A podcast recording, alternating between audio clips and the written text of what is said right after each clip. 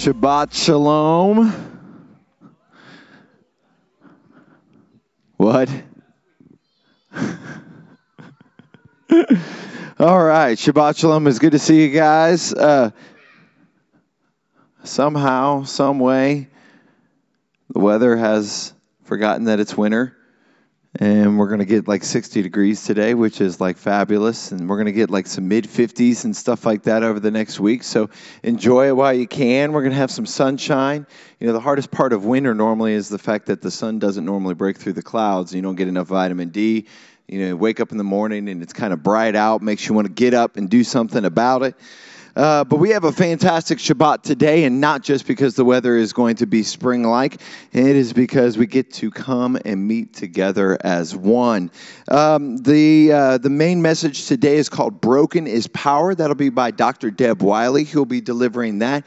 Uh, one change to the schedule uh, Ephraim's going to be taking care of the first five uh, with the Torah portion this morning. We got worship by Rod Woodruff as well uh, this morning. So, going to be a fantastic Shabbat for us. Uh, I'm excited. Uh, a couple of announcements. Um, we have a, another ladies' event on the schedule, which is going to be Sunday, December 30th. Uh, for information on that, please see Melissa Musson. Uh, I believe she's hanging out in the Oneg area right now, getting everything prepped for for Oneg after service. Um, if you uh, want to get involved in some of the outreach opportunities that we have, uh, you can contact Stephen Drews. Uh, the winter is normally a good time to do that. They're always looking for, for socks and coats and all these various different things. And so, uh, soup kitchens help, all that, especially around the holidays. A lot of people come in uh, and need help. And so, um, that's a big part of what we do here at HFF is, is try to give back to our local community. No better way to give back than with actual service. Uh, and so, if you'd like to get engaged, in something like that, get in touch with Stephen Drews. His information's in here in the bulletin. Tomorrow morning, we have the men's prayer breakfast at uh, 9 a.m. That'll take place at Monty Judas House here in Norman. Information is in the bulletin on that. Come join us for breakfast, time of prayer, and fellowship. And, uh, okay, so to be announced, we're still waiting on the ladies' prayer gathering the Frickers are hosting a Bible study on Second Timothy, and that's every Thursday night at 6:30. Um, if you have any interest in joining in in a small group, and then uh, the Real Family Life Marriage Group uh, that the Fosters are hosting uh, is uh, Saturday, January 12th. So put that on your calendar, uh, husbands and wives, uh, January 12th for the Real Family Marriage Life. And I know it's going to seem awkward because we just got out of Hanukkah and we're already promoting and talking and making everybody aware. But one thing I've learned over the last couple of years as I get a little bit older, you know, I'm still semi young, but as I get a little bit older, is that the years go by real quick. The days go by quick, the months go by real quick, and once you look up, you'll realize that it's almost 2019. And so uh, in the spring, when we start a whole new biblical feast cycle. Uh, we're going to be having a huge uh, Shavuot gathering uh, in Dallas. And so um, there is discounted registration rates available right now through the end of the year. So if you want to take part of that, there's information in the bulletin, has the website, everything on that. But the discount rates are uh, through the end of the year. So want to make sure you guys understand that. So if you have a desire to go with us, you can take advantage of those uh, the lower rates. I have a bunch of worship leaders, Exodus Road Band, a bunch of different teachers, everything to be a fantastic weekend uh, in, in Dallas, Texas. Um, one of my favorite things is, you know, we talk about it being a feast. When I think of feast, I think of eat. Um, and when I think of eat, I think of In N Out Burger. And there's an In N Out Burger on the same property. So, Deb, yeah, our Cali, our Cali representation right there. So, uh, for those of you who haven't had In N Out Burger, it's like manna from heaven. Um, not going to get into the debate on Sabbath about Whataburger versus In and Out. We're not supposed to be divisive. We can have both types of manna. You know, the Lord wants us to be able to eat and sustain us.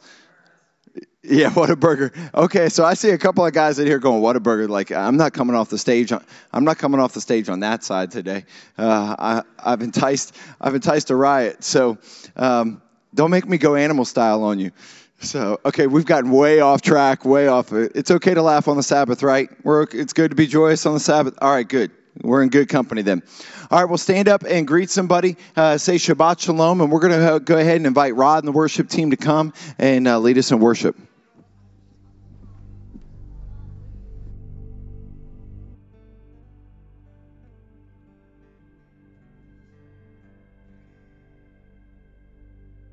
Shabbat Shalom, everyone. Welcome to uh, Hebraic Family Fellowship. So glad you're here. Let's open with prayer. Father, thank you for this day. Thank you for Sabbath rest. Uh, let your presence dwell here. Let your word be spoken. Let your truth guide us through this day. In Yeshua's name. Amen.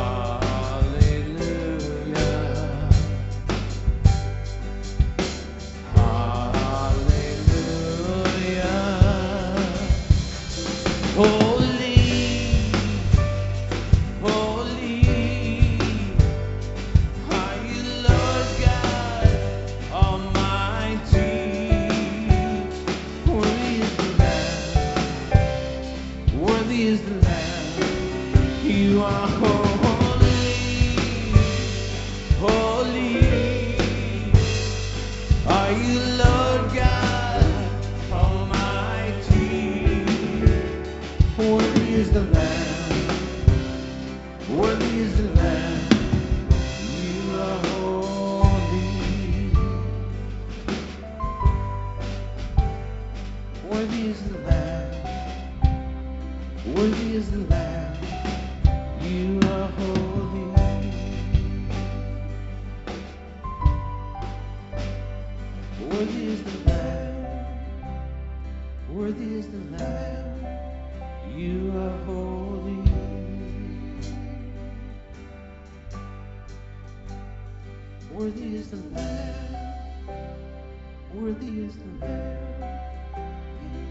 This is how I fight my battles.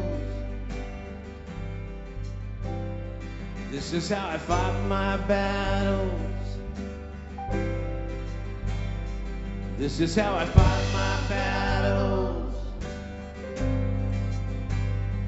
This is how I fight my battles. It may look like I'm surrounded, but I'm surrounded by you. It may look like I'm surrounded, but I'm surrounded by you. It may look like I'm surrounded, but I'm surrounded by you. It may look like I'm surrounded, but I'm surrounded by you. This is how I fight my battles. This is how I fight my battles. This is how I fight my battles. This is how I fight my. This is how I fight my battles. This is how I fight my battles. This is how I fight my battles. This is how I fight my battles. It may look like I'm surrounded, but I'm surrounded by you. It may look like I'm surrounded, but I'm surrounded by you. It may look like I'm surrounded, but I'm surrounded This is how I fight my battles. This is how I fight my battles. This is how I fight my battles. This is how I fight my battles. This is how I fight my battles.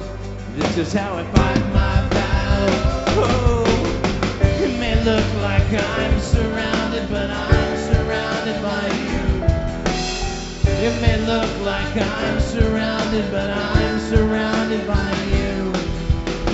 It may look like I'm surrounded, but I'm surrounded by you. It may look like I'm surrounded, but I'm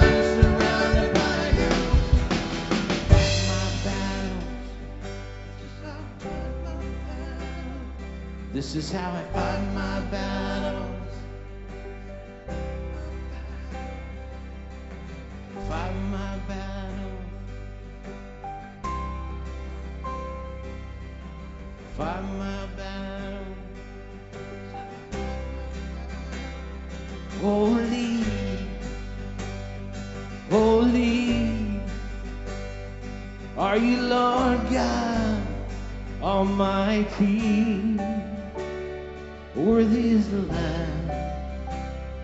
Worthy is the Lamb.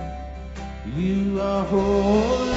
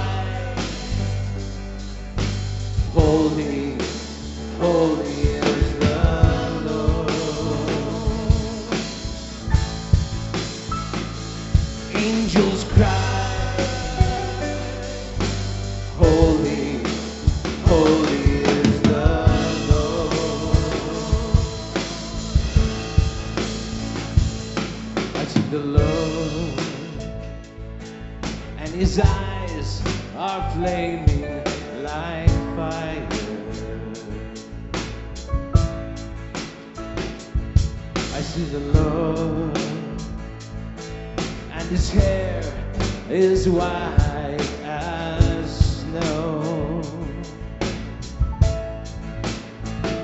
And angels cry,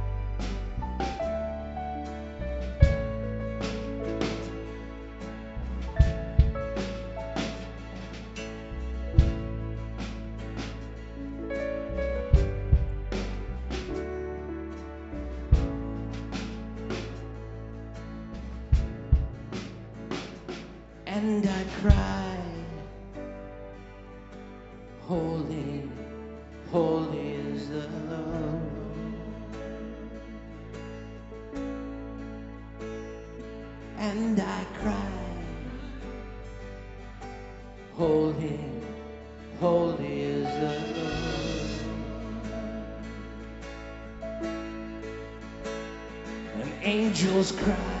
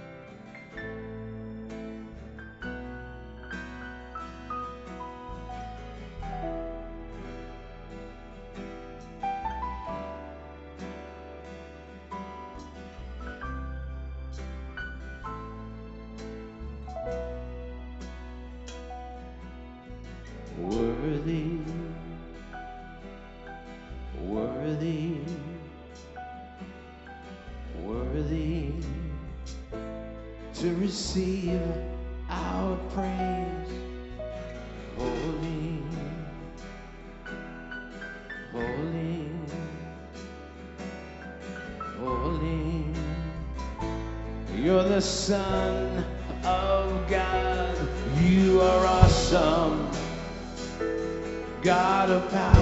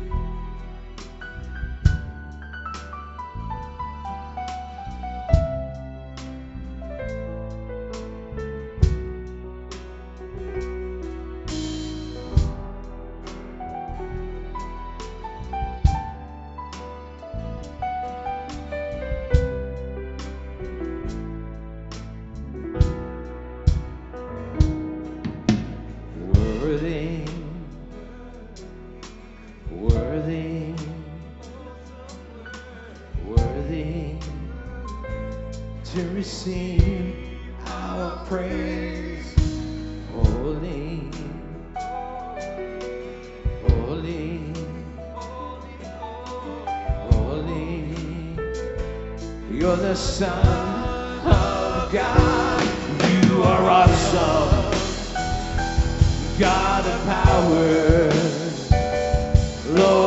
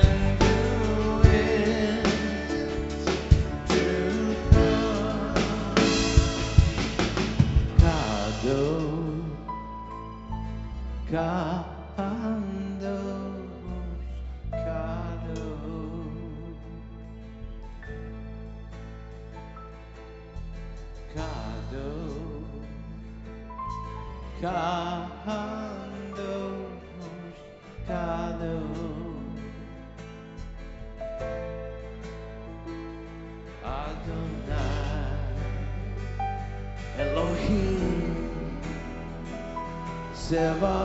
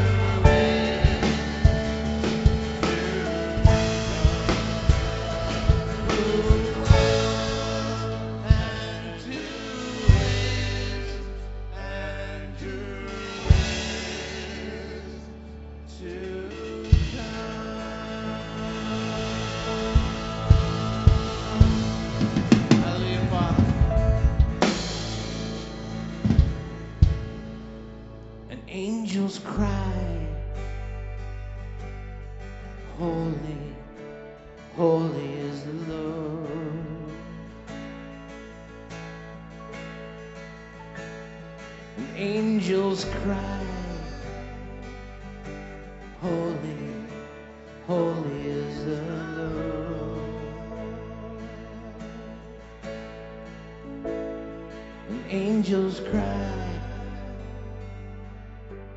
Holy, holy is the Hallelujah. Blessed be your name, Father. Name.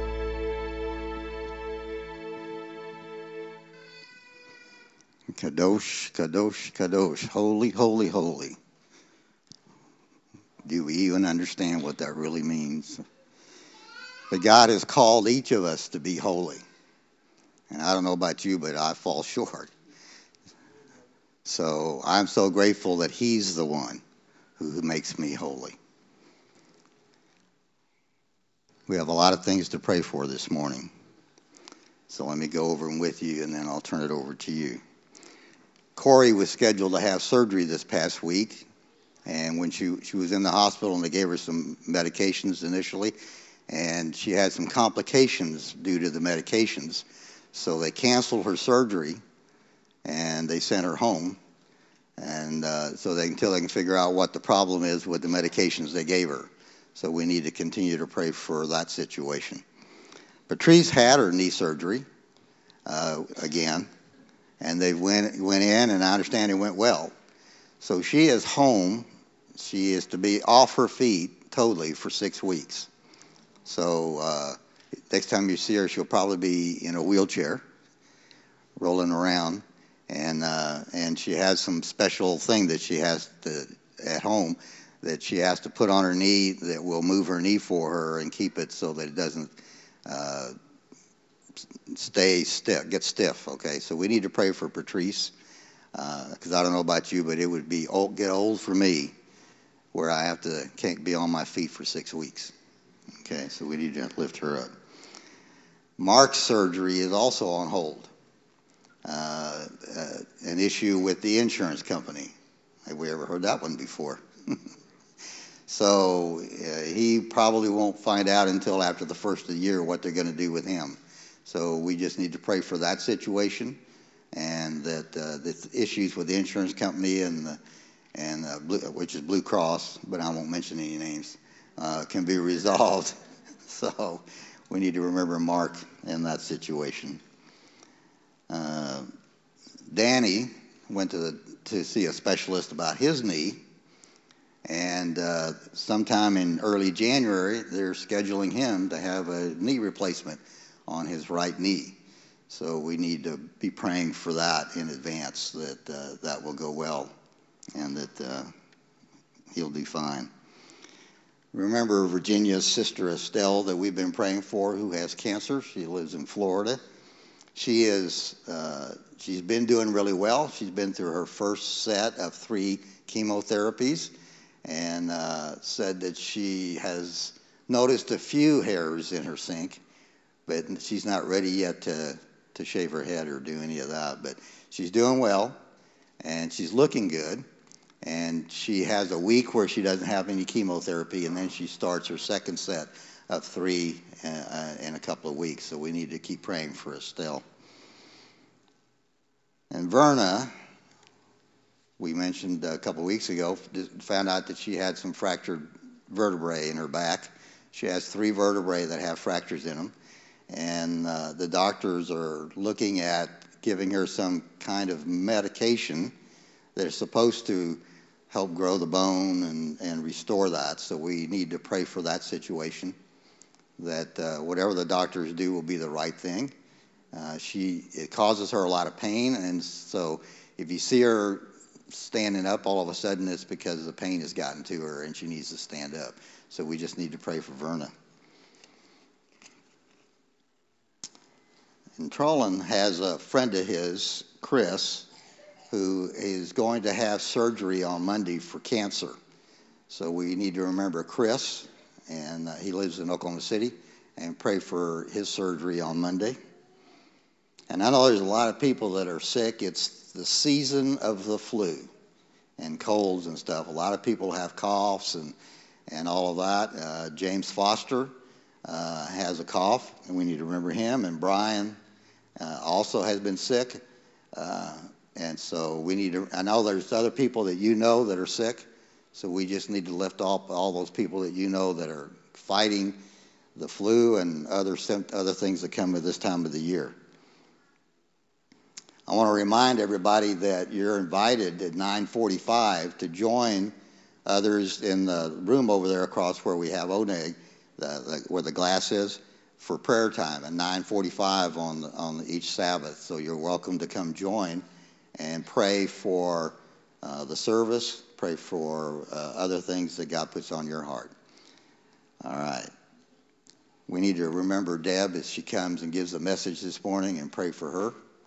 Uh, and also for Ephraim as he comes and brings the first five. So we have a lot of things to pray for. So let me give you a few minutes and then I'll close this.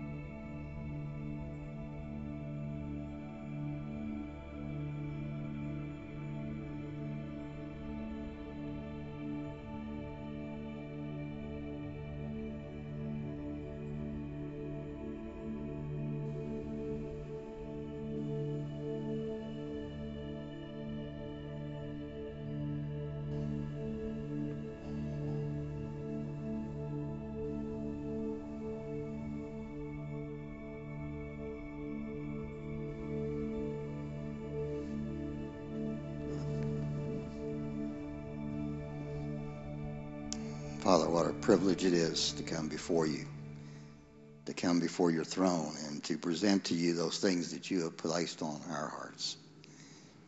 You know what is the best in each situation. You are the creator and you have created all things, and all things are at work for good. So we ask that your will would be accomplished in each one of the situations we mentioned. For those who are sick, that you would heal them for those who are having surgery, that you would be guiding the hands of the surgeons and all those who are involved in that surgery, and that you would be giving them uh, your mind as they perform that surgery.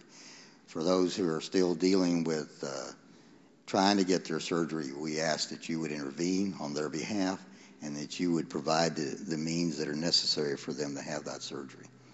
Thank you for those who are doing well after going through chemotherapy or uh, whatever they may be going through. Thank you that you have had your hand upon them.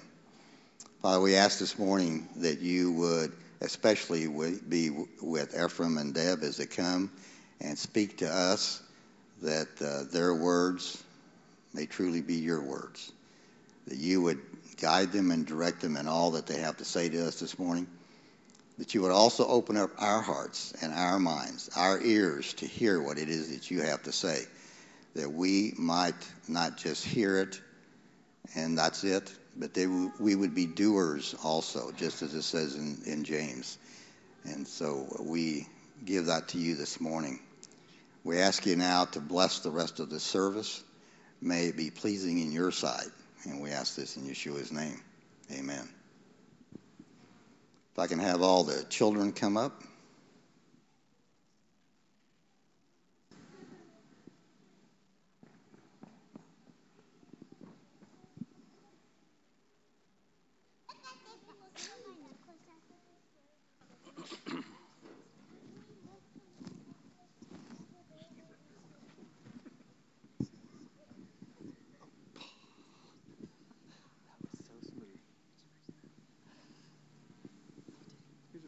How do I?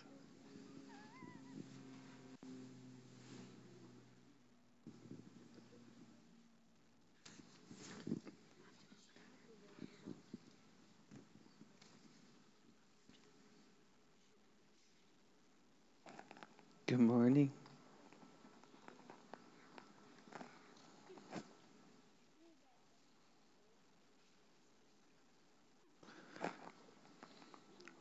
We serve a good father, don't we? Yeah? Let's pray.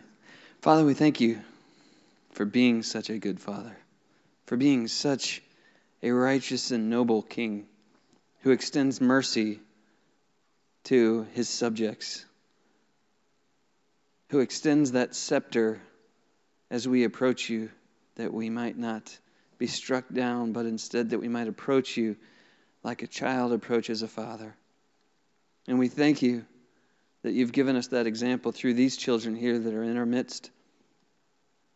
Remind us all to approach you in the same way that they approach their fathers with arms wide open, without any hindrance, with joy pouring out of them. May it be said that we approach you in the same fashion.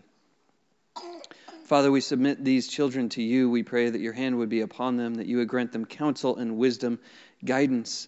May they be taught your ways in their coming in and going out, when they lie down and when they rise up, when they walk by the way and when they come in. Father, we pray that uh, your hand would be upon the young men, that they would be blessed like Ephraim and Manasseh. May they be fruitful in all that they do, that the young women would be blessed like uh, Ruth and like Esther. May they be known for their faithfulness to you. Father, we surrender these children to you. We pray that you would help us to be stewards, good stewards with their lives, that we would train them up in the way that you would have them go and may your hand of blessing be upon them. We pray all these things in the name of our Master, our Savior, Yeshua. Amen.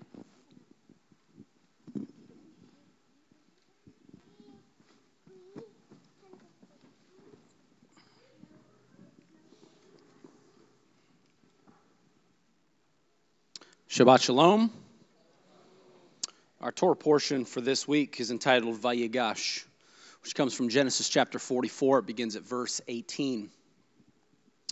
It's a story where Judah came near to Joseph, his brother, but he didn't know that who he was coming near to was his brother.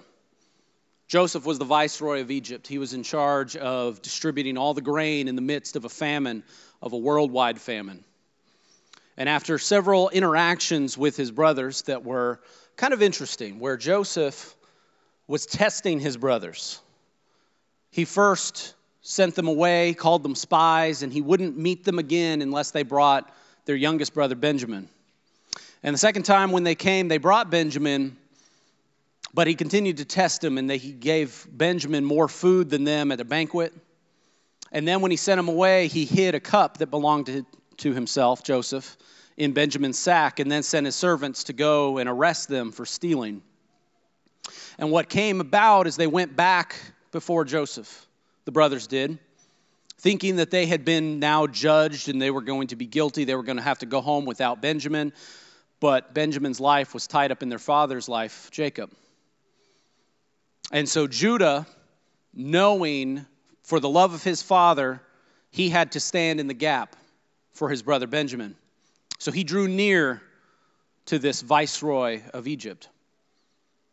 He broke many kinds of protocol in that way. I mean, eh, think about this. He's nothing but a servant, he's nothing but someone coming to buy grain in Egypt. And then he comes and he drew near after Joseph, being the viceroy of Egypt, made his ruling and says, Benjamin's going to be my slave. The rest of you are free to go. Judah steps up and he comes and he approaches and draws near to this king, basically.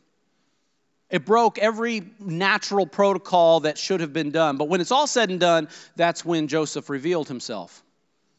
That's when he cried out and says, I am your brother, I am Joseph. And it worked out well for them. But it broke every natural protocol that was there. Judah should not have approached him in that way. Now, in the story, symbolically, Joseph represents the king, he represents the Savior of the world. And there's an allegory for us that believe in Messiah that he represents Yeshua in the narrative and Judah drew, drew near to him. In the same way that we draw near to the Messiah when we pray, we pray to the Lord and we draw near to him. And he is our kin and he, he reveals himself. He cries out when we do such things. It breaks every natural protocol that we think of that the world wants to describe. Why would you take a, set aside your physical life and pray to an omniscient God that is unseen. In the same way, it, it, it breaks sort of the natural thinking of what we should do. But when it's all said and done, it works out better for us when we do so. When we draw near to our Creator, when we draw near to our Messiah through prayer, He weeps aloud, joyously. Even though there was great, there's sometimes there's fear and trepidation when we pray. Like, you know, you think about, man, when was the last time that I prayed? You're like, um, seems like you're always going to the Lord whenever you're in, in need. But He delights when we do. And it, and it rekindles the connection that we have because He is our kin. He is our Heavenly Father who created us. He's one of us, He's one of our brethren. And He rejoices when we draw near to Him. How long would Joseph have kept that charade going? How long would he have continued to test his brethren? He only stopped when one of his brothers passed the test and drew near to him. In the same way that we're looking forward to the coming of the Lord. We're always wondering what the Lord is doing in our lives. We've come to all these tests and trials and tribulations that we come across in our day to day lives. How long will the Lord continue that test and keep going? Until we draw near to Him. That's when you pass the test. That's when He reveals Himself and His power and who He is. He's the King of the world, He's our Heavenly Father. That's who He is. And He's waiting for us, His brethren, His kin, to draw near to Him. If we don't, the tests will keep coming. He will continue to test us and try us until we pass that test. Many of us are looking forward to the return of the Lord. What He is waiting for is for His people, His chosen people, to call upon His name and to draw nearer to Him. Let us be that generation. Let us be that people. Let that be our testimony that we are one that draws near to our Heavenly Father in all trials and tribulations, in all times of need, let us draw near to Him. Amen? Heavenly Father, we come before you on this Sabbath day. We thank you for your appointed time that is your rest, your Sabbath. Father, we thank you for this place of fellowship that we can join arm in arm, hand in hand with our fellow brethren, Lord. And that we can worship your name. We can hear your word. We can hear your instruction and your teaching, Father. So, Father, I pray that you welcome us. As we draw near to you, Father, we uh, no offense to any protocol that it is to approach you, for you are the King of the universe, Lord.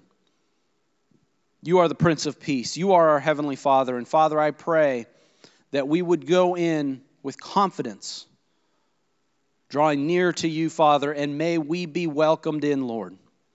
Just as Judah was welcomed by Joseph, just as Esther was welcomed by the king. Father, I pray that you would welcome us and that you would reveal yourself to us in our lives. We thank you, Lord, for being our God, choosing us from among all peoples, teaching us your word and your instruction. So, Father, we lift our praises and prayers up to you. We give you all honor, glory, and praise in this place, for you are deserving of all of our worship and all of our praise. We love you on this Sabbath day. We thank you for your rest and your refreshment that you give to us each and every week. We bless you and thank you. In Yeshua's name, amen. Dr. Deb.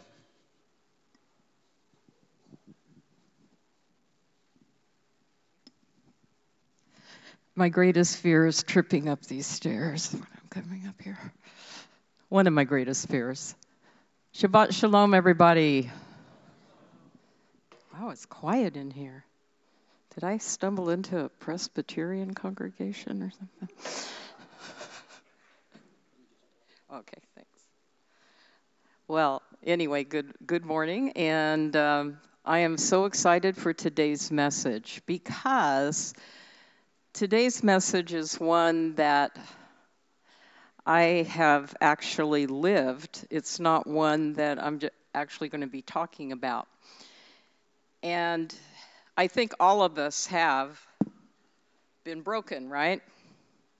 Is there anybody in the room that has not been broken? Okay, I don't, I don't see any hands, so I guess we're good. Um, there is power in brokenness. And, and the, the interesting thing, I hope you like that. Oh, the graphic's not up yet. Okay, there was a great graphic that, uh, that Ephraim put, um, that I sent him yesterday for, um, it's on your bulletin for the message today. Broken is one of those terms that most of us don't like, right? Does anybody here just like, oh, good, I'm going to be broken? Get real excited when you hear that? So, this isn't meant to be an exciting message, but I believe because of God, it's going to be a powerful message for each and every one of us. When we think of broken, we think of broken things, things that aren't useful anymore, maybe broken bones, broken relationships, broken vows, broken homes, broken hearts. We think of all of those really negative things that come with brokenness. And there's no doubt about it. There's absolutely no doubt about it. it it's no fun, and nobody delights in it. But God has this innate ability to take brokenness and turn it into power. But you have to learn, we all have to learn how to embrace that power of brokenness. I, I was kind of thinking about the Torah portion this week as I read it earlier in the week, and I was just thinking, hmm, you know, it's interesting that an entire nation was established and built upon a broken man's heart. Not only was Judah broken, but think about Joseph, what he went through false accusations, betrayal by his brothers, being thrown in the pit. I mean, if anybody had a right to whine, it would have been Joseph. Am I, am I wrong there? I think Joseph had whining rights. I mean, all he was trying to do was serve God. He was having dreams that were given to him from God. All he was trying to do with Potiphar's wife was run from her so that he wouldn't sin. And guess what? He ended up in prison. And I think most of us would agree that if that happened to us, we'd probably be crying out to God what are you doing to me? I, I'm trying my best. I'm doing everything I know how to do. Why is this happening to me? And because when we're in the midst of being broken, it does seem like something is happening against us and not for us. Can I get an amen? All right. At least I know everybody is still breathing out there. Um, yeah. It can be the most powerful thing that's ever happened in your life. So I read the scripture in Second Corinthians, if you've got your uh, Bible with you, Second Corinthians 4, and the verses 7 through 10. And it reads, But we have this treasure in jars of clay to show that the surpassing power belongs to God and not to us. We are afflicted in every way, but not crushed, perplexed, but not driven to despair, persecuted, but not forsaken, struck down, but not destroyed, always carrying the body the death of Jesus, Yeshua, so that the life of Jesus may also be manifested in our bodies.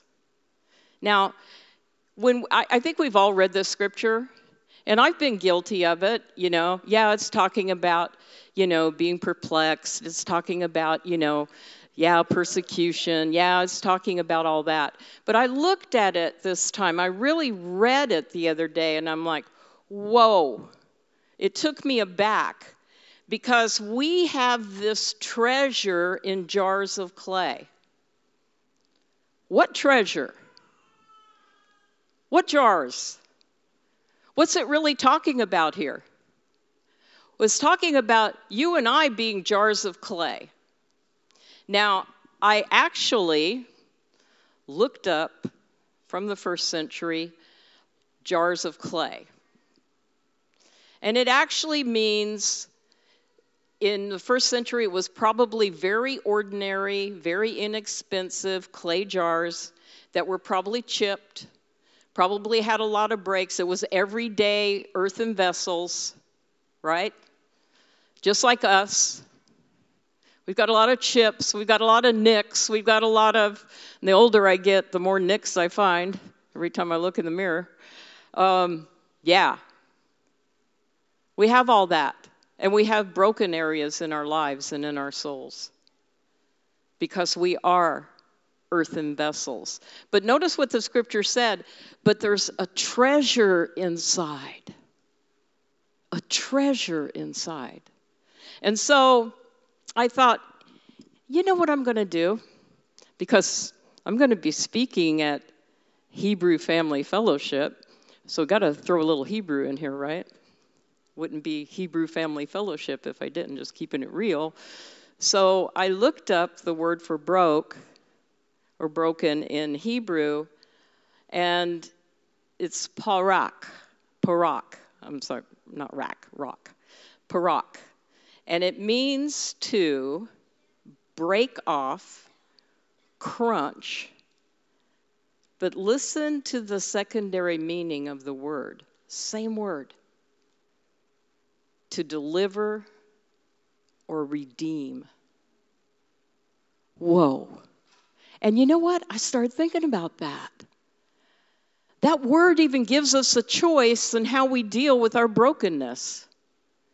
We can be delivered, or we can wallow in the pain and get pity. You know, it's, it's easy to get pity, right? You can whine about the pain and how you've been done wrong and how, oh, I've been hurt. You don't understand. You don't know what my mother was like. You don't know how my father is.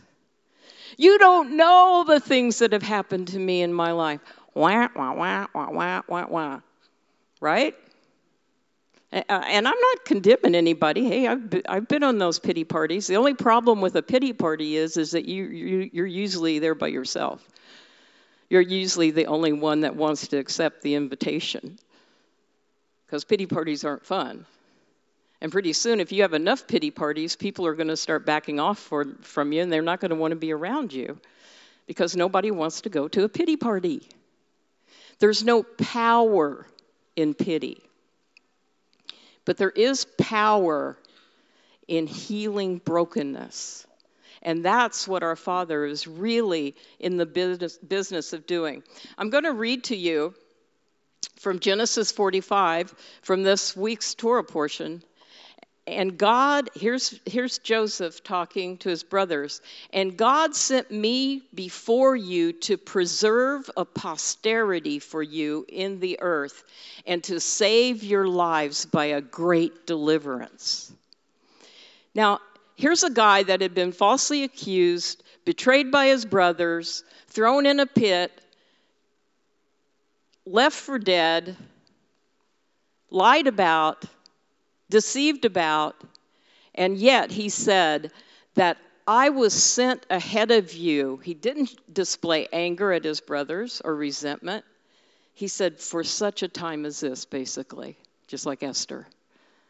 I was sent ahead of you to build a great nation. Let, let, me, let me go on here with verse in chapter 46 and verse 3. It says, So he said, and this is God speaking to Jacob in that heart rendering prayer before he went to Egypt. And so God said to Jacob, I am God, the God of your father. Do not fear to go down to Egypt, for I will make you a great nation there. I will go down with you to Egypt, and I will also surely bring you up again, and Joseph will put his hand on your eyes. In other words, he's going to see things he never saw before. Joseph, through Joseph, he was going to see a nation being built out of his sons. Whew. Pretty powerful stuff. Because you look at your family, you look at my family, and a lot of times we see a whole lot of brokenness and not a lot of power. Right? Am I the only one? Is, is my family the only one that's broken? Yeah, well, I became a psychologist because I just took a look at my family and said, oh, this will keep me in money for years just from my own family. That's a joke. I have to tell you when the jokes are. That means I'm in trouble here. Okay, so we are broken. We're, we're people that are broken, and I used to hate saying that, but I've come to love the term because it means empowerment. We're broken, but we're healing. God Himself, the Father of all of creation and of the universe, is healing us. He's fixing everything that's broken in you and in me. He's fixing it so that we can have something in that earthen vessel that's a treasure. It's a true treasure. After reading that verse, I just thought, wow, what is that thing inside of us? Let me go back to the verse again. What is that thing inside of us? Let me read it again. But we have this treasure in jars of clay to show that the surpassing power belongs to God. I want you to get that. It's not you that's healing your brokenness. It's not you that's bringing deliverance to anything or anybody. It's the power of the Almighty. And it only shows if you can see this uh, graphic up here now, the power and the glory of God only shines out of brokenness. That, that, that earthen vessel there doesn't look so bad now. Doesn't it look pretty powerful? Because the glory and the power of God will emanate throughout your brokenness if we let Him. If we let Him heal us. See, it's our choice. Just like the word broken can mean crushed and pulverized, but it can also mean redeemed. Just like our lives. We can live in our brokenness. And brokenness is painful, right, Patrick? Brokenness hurts. But we can't live in it. Living in it devoids us of all power. I mean, there is so much to get out of this verse. But the idea that struck me was the brokenness of the jar of clay allows what's inside to flow out, whether it's light or whether it's water. It's those cracks and those broken areas that emanate the power and the life of God. The brokenness in our life actually allows God to shine through us. I'm going to say that again. The brokenness of our lives. This sounds like something we could post on Facebook, right? The brokenness of our lives really, truly allows the power of God to emanate or shine through us. And I want to talk a little bit about that. The Messiah. Let's go to the Messiah, okay? Our Messiah, our King, was he broken? Yeah. He was broken for us so that we could be healed of all brokenness. Now, I want you to realize something. I know you already know this, so it's not going to be re- revelation, but the Messiah is the King of glory, and all three things, as it says in Colossians, were created through him, and apart from him, nothing was created.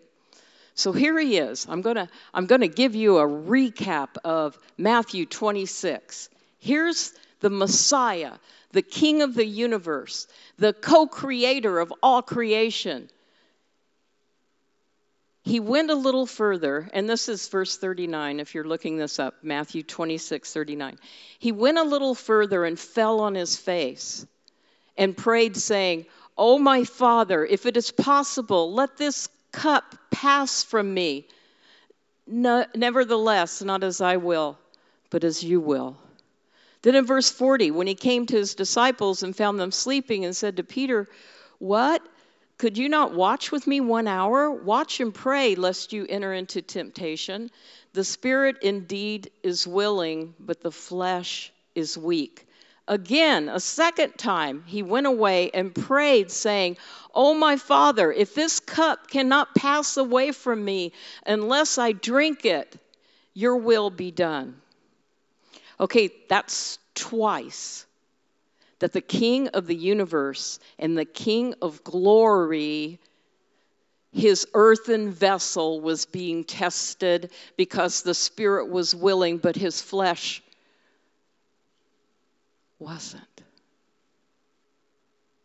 Isn't that true with us? Sometimes we know things, but our flesh will be screaming to us. And notice what happens next.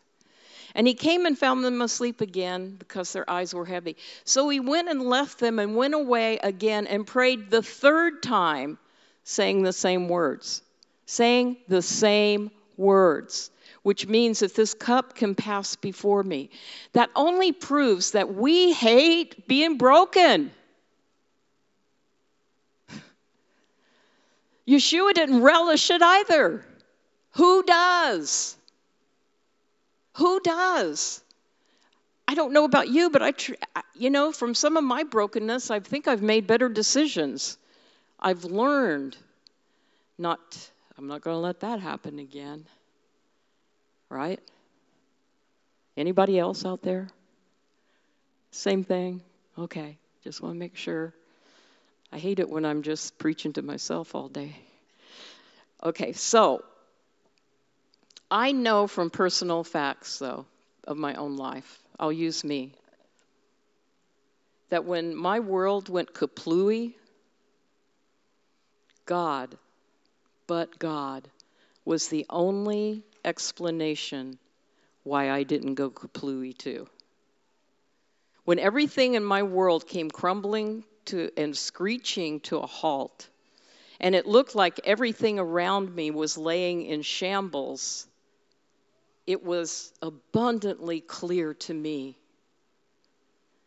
that I had to move forward, and the strength to do that only came from God.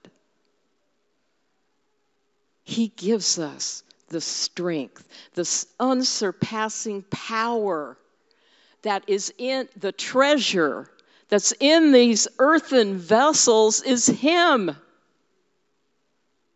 The unsurpassing power and glory of God is in you and is in me. Is that a mind blower or what? That blows my mind to even think about it.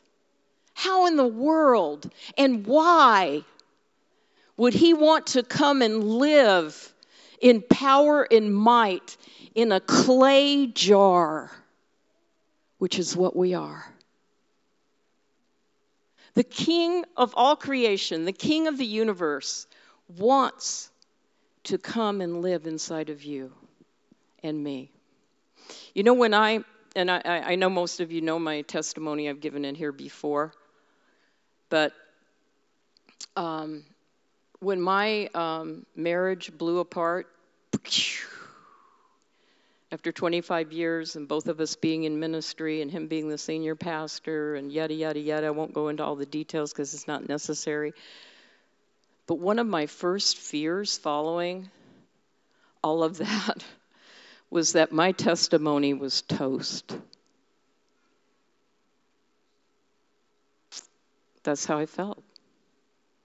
I felt like, who's going to ever listen to me? My testimony's toast. It doesn't mean anything. I failed. That's what I felt like. I felt like I'd failed. I'd failed God. I'd fa- failed my church. I failed my community. I failed my children. I failed my grandchildren. I've had like this big F for failure on my forehead. That's how I felt. And at the same time, being hurt how could I speak to people about my relationship with God if they thought that I hadn't been honest about my marriage relationship? And I had been, I didn't know. But just like Joseph, he wasn't after Potiphar's wife, right? He didn't know what was going to happen when he left his cloak behind. He didn't know she was going to frame him. But I can tell you one thing for a fact he worked, God worked diligently in those days through me and with me. He loved me. He loved my children. He loved my grandchildren. And there was so much love that came through the church, our community. It was the worst of times and the best of times. He provided for me in amazing ways that I don't even have time to share. Amazing ways, mind blowing ways that He made provision during that season of my life. So that I never doubt Him now. He can do anything because through my brokenness, I've experienced the power of God. The power of God in an amazing way. I'm going to share something with you I've never shared from the platform before. Everybody's going, ooh, wonder what it's going to be, right?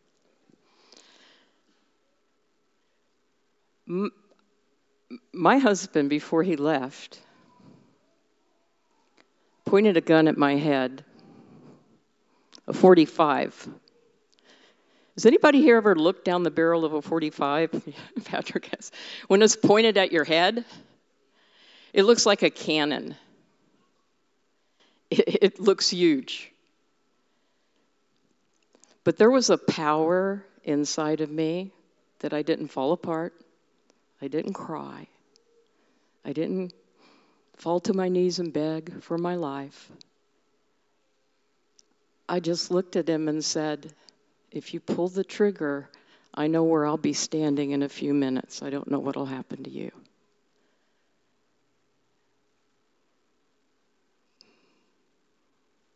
Suddenly, the gun, gun came down. And I've never shared this before. But I think it's important to know because you know what? You know what I learned from that? Did that hurt my heart? Did it break my heart? Of course. Of course it did. But you know what I know now? I'm not afraid of dying. I know beyond a shadow of a doubt that I would be willing to die for the Messiah. I didn't know that before that happened. I thought I would. And I'm not recommending this as a trial test or anything, don't get me wrong. But I can tell you this through all the trials and all the, the circumstances and things I've been through in my life, I'm a better woman today than I was before the brokenness. I'm more compassionate. I'm more caring. I'm more loving. I'm more understanding. All of those things. Uh, now, don't get me wrong, I'm not perfect. Daniel Munson and I agree that uh, we probably are perfect, but we, we run a cover so nobody knows. So we don't make others feel bad that you're not perfect. You know, we're kind of, we keep it low key. Just kidding. None of us are perfect. But I can tell you one thing there's perfection inside of us, and it doesn't belong to me. It doesn't belong to you, it belongs to Him. He can get you through anything. I'm going to say that again because it's the glory of God that He wants to shine from people's brokenness. The glory of God, Him in you, can get you through anything. Anything. I don't care how bad it looks.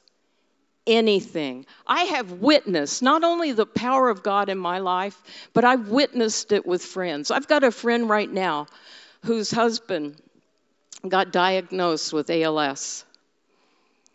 She said for the very first time, this doctor said for the very first time in his career, he honestly wished he could tell somebody that they had cancer. But he said, I'm sorry, you, your diagnosis is ALS. But I watch her love on people. I have been watching her and him comfort other people. I have watched them be a light. I've watched the glory of God emanate from them through the worst circumstances imaginable. I want to read Psalms 138, 7 and 8 before I just get all crazy here. How much time do I have? Okay, I need to wrap it up. 10 minutes. Okay, good, good. Okay. Though Psalms 138, 7 and 8. Though I walk in the midst of trouble, you will revive me. You will stretch out your hand against the wrath of my enemies, and your right hand will save me. The Lord will perfect that which concerns me. Your mercy, O Lord, endures forever. He will perfect everything that concerns you in your life. Everything. Everything. I can think of a million ways that he has shown power in my life. A million ways that he's shown power. The, even with my children, who I was so worried about, you know, I have three. They were, they were grown by the time all this happened, but, and my grandchildren. But I have watched them be more compassionate and understanding and non judgmental. Because in my brokenness, they were broken. And I've watched the glory of God be able to emanate out of them. So I'm kind of starting to think being broken isn't really such a bad thing. I don't know about you. Especially if it's God allowing the breaking, which I believe He does. If God allows it, I'm going to say this really loud. If God allows it, He's going to use it. If God allows it, He's going to use it. He is going to bring good out of it. Sometimes I wonder how, but He does. Because that's who He is. He is going to be glorified through you. That's His desire to heal us, to bring glory through us. Romans 8 18 and 28. For I consider the sufferings of this present time are not worthy to be compared with the glory which shall be revealed. Where? In us. The glory is revealed in you and me. Is this insane or what? And know this in Romans that was Romans 8 18, but 28 says, And we know that all things work together for good to those who love God, to those who are called according to his purpose. Now, I want I want, want to take a minute here, just a second. And we know that all things work together for good. All things. It doesn't say some things maybe, some things no, something all things are working together so that you can display the glory of God to your community, to people that don't know the Messiah, to those that are lost, to those that are hurting, to those that are downtrodden. The glory of God wants to emanate out of you through all of your brokenness through, through it all. So I'm really okay now to say that I'm broken. I used to couldn't say that because I know that God allowed the brokenness in me so that his power could emanate through me. And you know what? That's a pretty good place to be. I want to read, and I'm going to close with these scriptures. Jeremiah 1:10.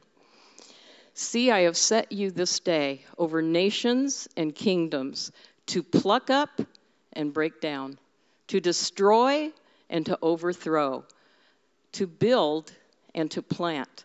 God sent Jeremiah to pluck up, break down, destroy, overthrow. I mean, it sounds like a whole bunch of destruction going on, and as most of the prophets sound that way. But he also says, I have set you this day over nations and kingdoms to build and to plant. We have been set and established over nations and kingdoms to build and to plant. And it's through our brokenness that people get the faith that if you did it, I can do it. If you've gone through what you've gone through, then I have hope. Because God's no respecter of persons. And in Jeremiah 31 28,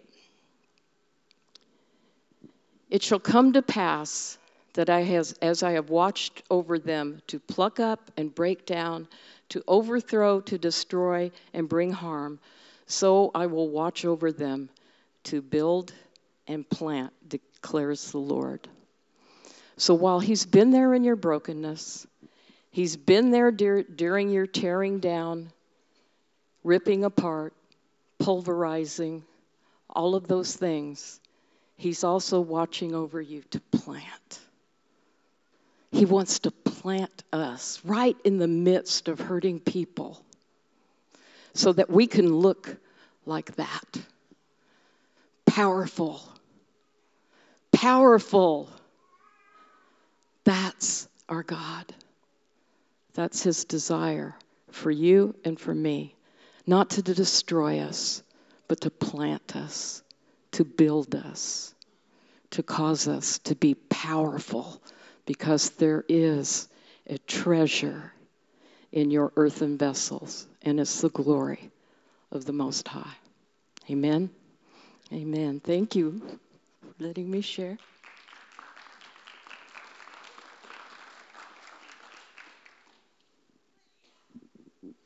Amen. If we could all rise, please.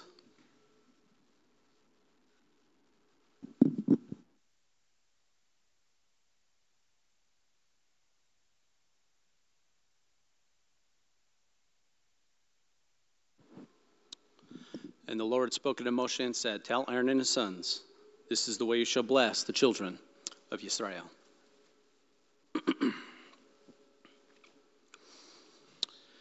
Yivarechecha Adonai.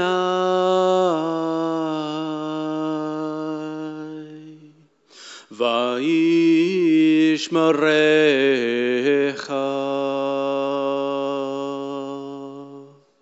Yair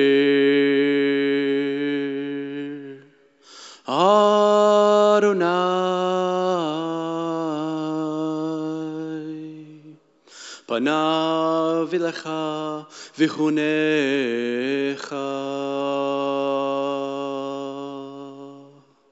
Yisa Adonai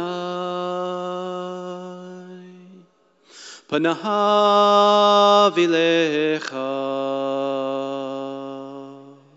Vayasim Lecha. Lecha Shalom.